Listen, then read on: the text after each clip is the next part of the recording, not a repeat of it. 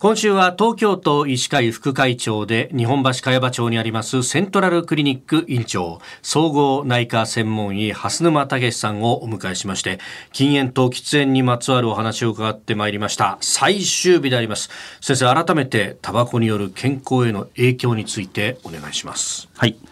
もう私はいつもこれは申し上げているんですが、タバコの煙の中にはタバコに含まれる物質が不完全燃焼することによって生じる化合物と、タバコそのものに含まれる物質と合わせて約ごせんさんびゃくしゅるいの化学物質が含まれています。おー、そんなに。この中に約ななじゅっしゅるいの発がん性物質も含まれています。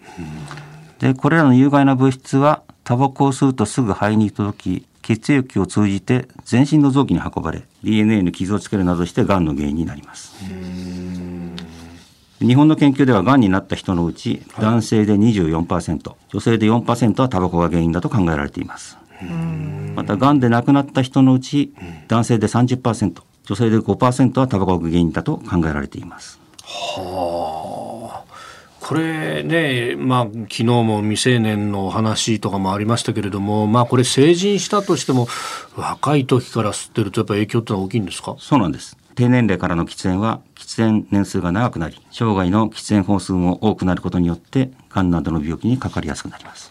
これね、あの今まで吸ってたけどやめたとか、うん、昔は吸ってたけどって人も結構いると思うんですけれども、はい、これ後々への影響というのはどうなんでしょうか？あのタバコはいつ禁煙してもですね、はい、あのメリットはたくさんあります。あの一番早いのはですね、はい、あの禁煙してからにじゅっぷん以内に心拍数と血圧が低下する。あー、なるほど。で、じゅうにじかん経つと血液中の一酸化炭素が低下し正常になる。うーん、にからじゅうにしゅうかんで血液循環が改善し肺機能が高まる。ほう。いちからきゅうかげつで咳や息切れが減る。うーん。で、いちねん禁煙すると、はい、冠動脈性心疾患、要するに狭心症心筋梗塞のリスクが、はい、喫煙者の約半分に低下する。で、ごねん経つと、はい、まあ、ごねんないしじゅうごねんで脳卒中のリスクが非喫煙者と同じになる。うーん。で、さらにじゅうねん経つとですね、はい、肺がんのリスクが喫煙者に比べて約半分に低下し、口腔、咽喉頭、食道、膀胱、子宮頸部、膵臓がんのリスクも低下すると言われています。で、最終的にじゅうごねん経つと、うん、冠動脈性心疾患のリスクが非喫煙者と同じになると言われています。なるほど。禁煙するともうそれだけさまざまなメリットがあるということは、それはひっくり返せば喫煙のリスクってことになるわけですね、はい、やっぱりがんっていうのがいろんなところに名前が出てきますね。あの先生はその禁煙の推進のためにいろんな活動をされているそうですけれども、具体的にはどういったことをされていらっしゃるんですか？具体的にあの東京都医師会としては、まあ、いろいろタバコ対策委員会っていうのを作ってですね、いろんな先生方とか、あるいは保健師の方とか、あとは他の歯科医師会、薬剤師会の先生方と協力して、看護協会の方とも協力して活動しています。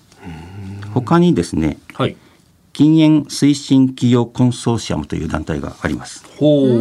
禁煙推進企業コンソーシアム、これはあのにせんじゅうきゅうねんから東京都医師会と日本対がん協会が発起人として、禁煙を推進する先進企業が集まるコンソーシアムを発足いたしました。これは会費が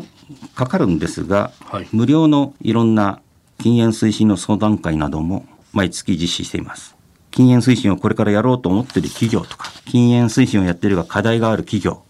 方はぜひ参考になさってください。確かに今その企業の評価の尺度として、まあ、利益だとかそういうのもありますけど、健康経営っていうのも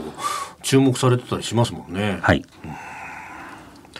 えー、先生、最後に喫煙禁煙についてメッセージお願いいたします。私の目標は喫煙者ゼロでございます。うーん、喫煙者ゼロ。はい、だからタバコはやめられなくて困ってる人がいると、つい手を差し伸べたくなりますし、全くやめたくないと普段言ってる人も、うん、はい、